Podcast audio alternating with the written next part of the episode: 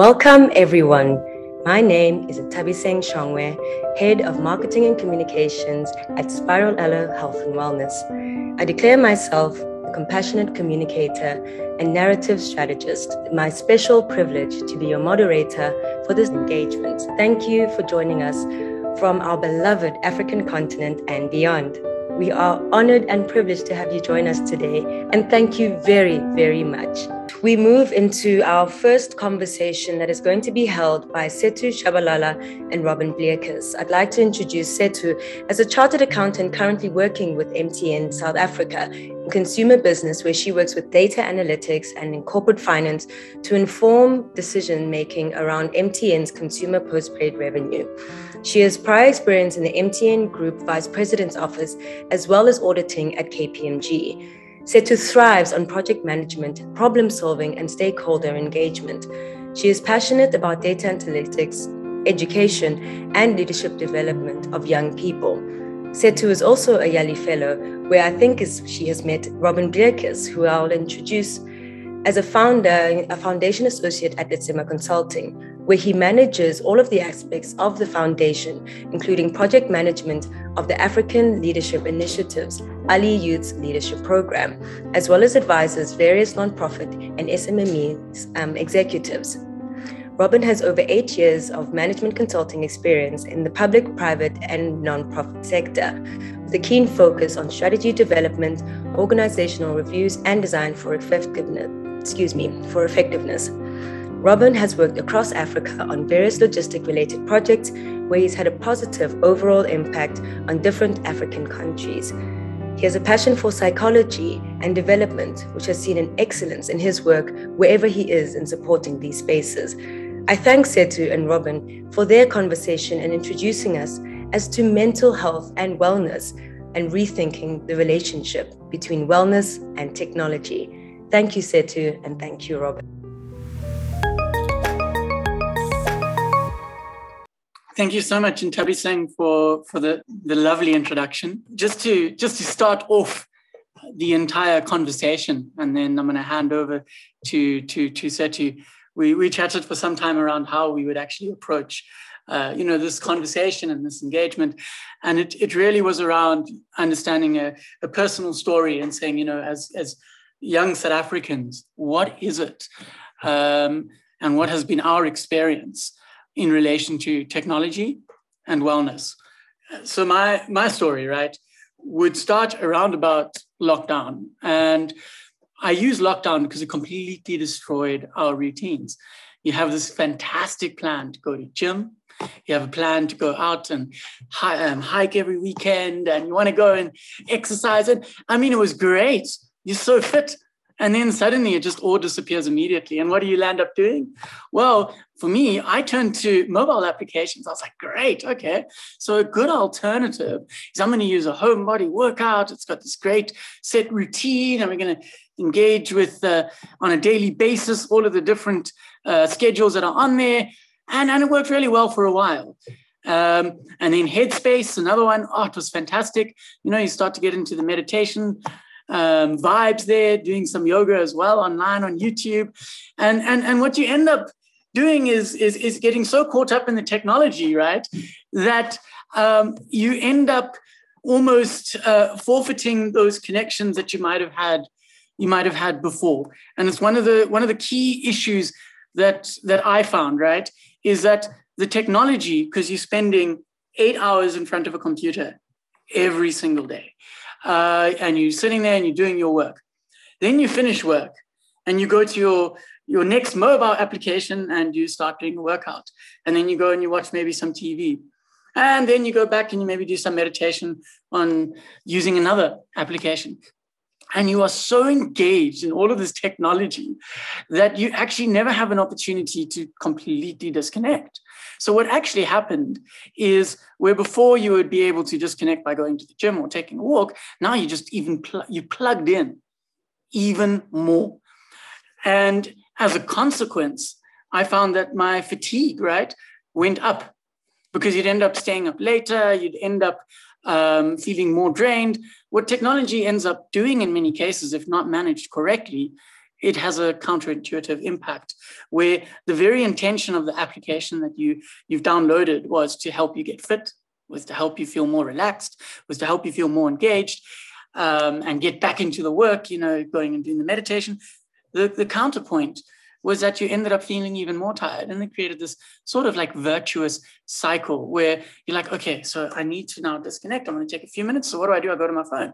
And i'm like cool i'm going to do headspace um, and and so what ended up happening is I realized as he went along, as I went along, is that uh, I needed to actually stop using the, the phone completely. And I was like, okay, cool. So I'm going to stop it. And I went and I literally hid my phone away and I said, I'm not going to use any more apps. I'm going to do all of this on my own. And, and it actually worked incredibly well. In fact, post COVID, right? Or post, should we say, all of these crazy lockdowns, what I what, what, what ended up happening is I had deleted all of those applications and I'd gone and found a way to re-engage with nature on a far more uh, what do you call it? A far more frequent basis right? And and go for walks every single day. And the time that you spend away from the phone was actually far more valuable so I think in summary, right, is that really what happened is the very thing that was supposed to help when we were stuck indoors was the very thing that I ended up having to completely leave and say, you know what, I'm not even going to engage with this. I'm going to go back to the, the grassroots. And in summary, it's saying, you know, you need to ensure that you use technology in moderation and use it as an enabler to achieve your goals and not as a substitute for connection, uh, for getting outdoors, and for ensuring that you actually make an effort to connect with others and understand your, your own state of mind. I think we sometimes outsource our, our salvation, in a way, should I say, uh, to, to technology. And it has a number of as I've as I've demonstrated, very negative impacts on on you as an individual and on me. So over to Sethu as she will share her story. Thanks, Robin. Um, I was laughing in in agreement because I experienced all the highs and the lows of the pandemic in the way that you did. so um, yeah, I resonate with a lot of what you what you said. Um, thank you for that introduction.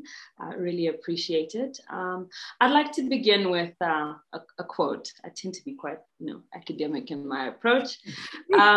Um, I'd like to begin with a quote from a uh, computer scientist and a former Google employee, Tristan Harris, from uh, the Netflix documentary called The Social Dilemma. Some of you may have seen it.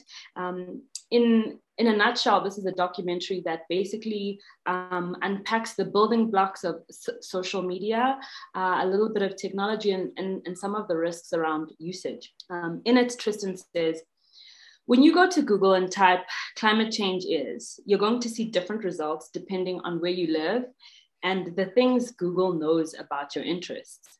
That's not by accident. That's a design technique. What I want people to know is that everything you're doing online is being watched, everything is being tracked, every single action you take is carefully monitored and recorded. Now, this is not to scare anybody, but rather to make the point that I think in order to make the best use of social media and technology in general, we need to understand how it works.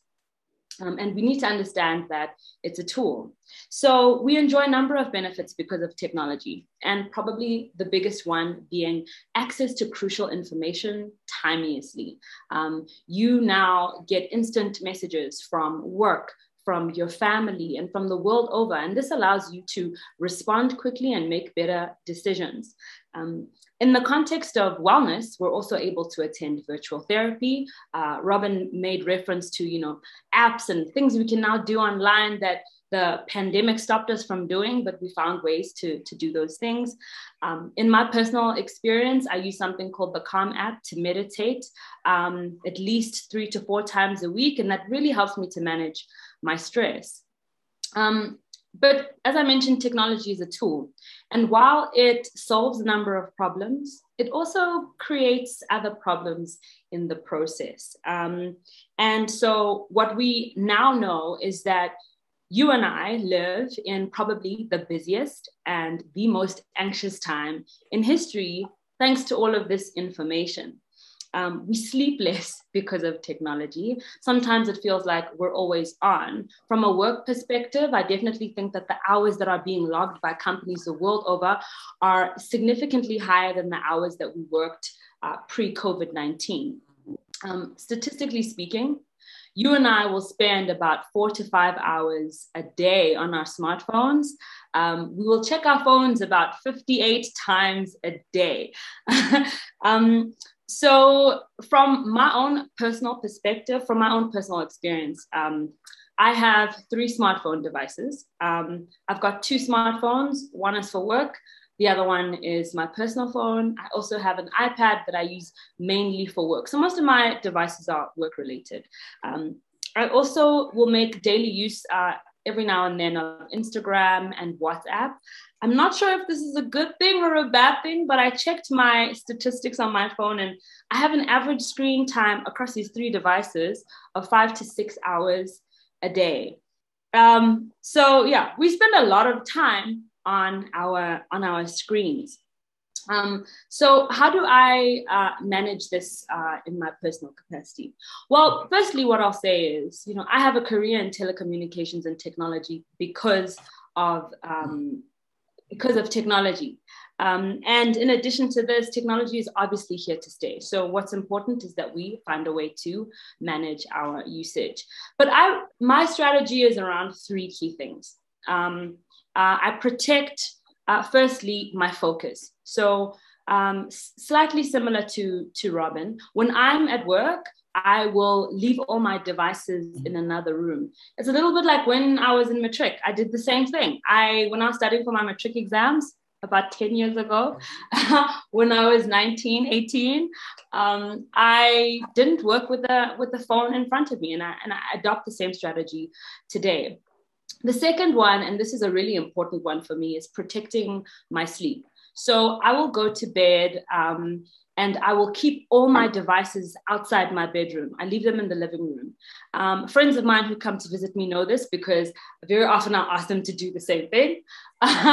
um, and I also dim the lights around 8 p.m. so that my body knows that we're getting ready to rest. I also try by all means to ensure that I don't eat or work in my bedroom um, at all. Um, and the third thing that I like to that I prefer to protect is the morning. This is the hardest one though. Mm. And that is I will do that by you know not checking my phone within the first two hours of my normal day just to give myself time you know to get into the day to mm. understand my own areas of focus uh, before um, seeing messages and, and, and news on my phone I go through a lot of trouble to manage my own device and technology usage. And I do that because I have read a lot of books and I've read a lot of, doc- and I've seen a lot of documentaries like The Social Dilemma, for example, to know that, you know, um, a sort of out of whack or above average usage of social media and technology has correlation to higher rates of depression. Um, so I think that technology is wonderful. And it's obviously a necessary tool for life progression um, in our time, and it will probably continue to be this way. But I also liken technology to a really powerful weapon in that we need to be careful around how we use it and we need to limit its usage in our lives. Thank you. Thank you, Sethu and Robin, really. And I think it's so poignant that we talk about technology as part of the opening because it's it's everywhere. It's where we are right now. It's what we're looking at right now and using it's to to try and connect as we try to disconnect as well. So it creates this paradox of our experience that we need to find a way to to reset and and balance ourselves in the use of that. Technology is a tool it's not a substitute. And i love what you say about having to separate that and actually using those tools to further ensure that you're not going to let this interfere and that you're not going to have those routines disrupted as you'd said robin because that becomes its own problem mm-hmm. in itself I myself, as you've said, have an app it's a gratitude app that will give you a notification of affirmations or gratitude as you go throughout the day, just as little notifications that I think are helpful.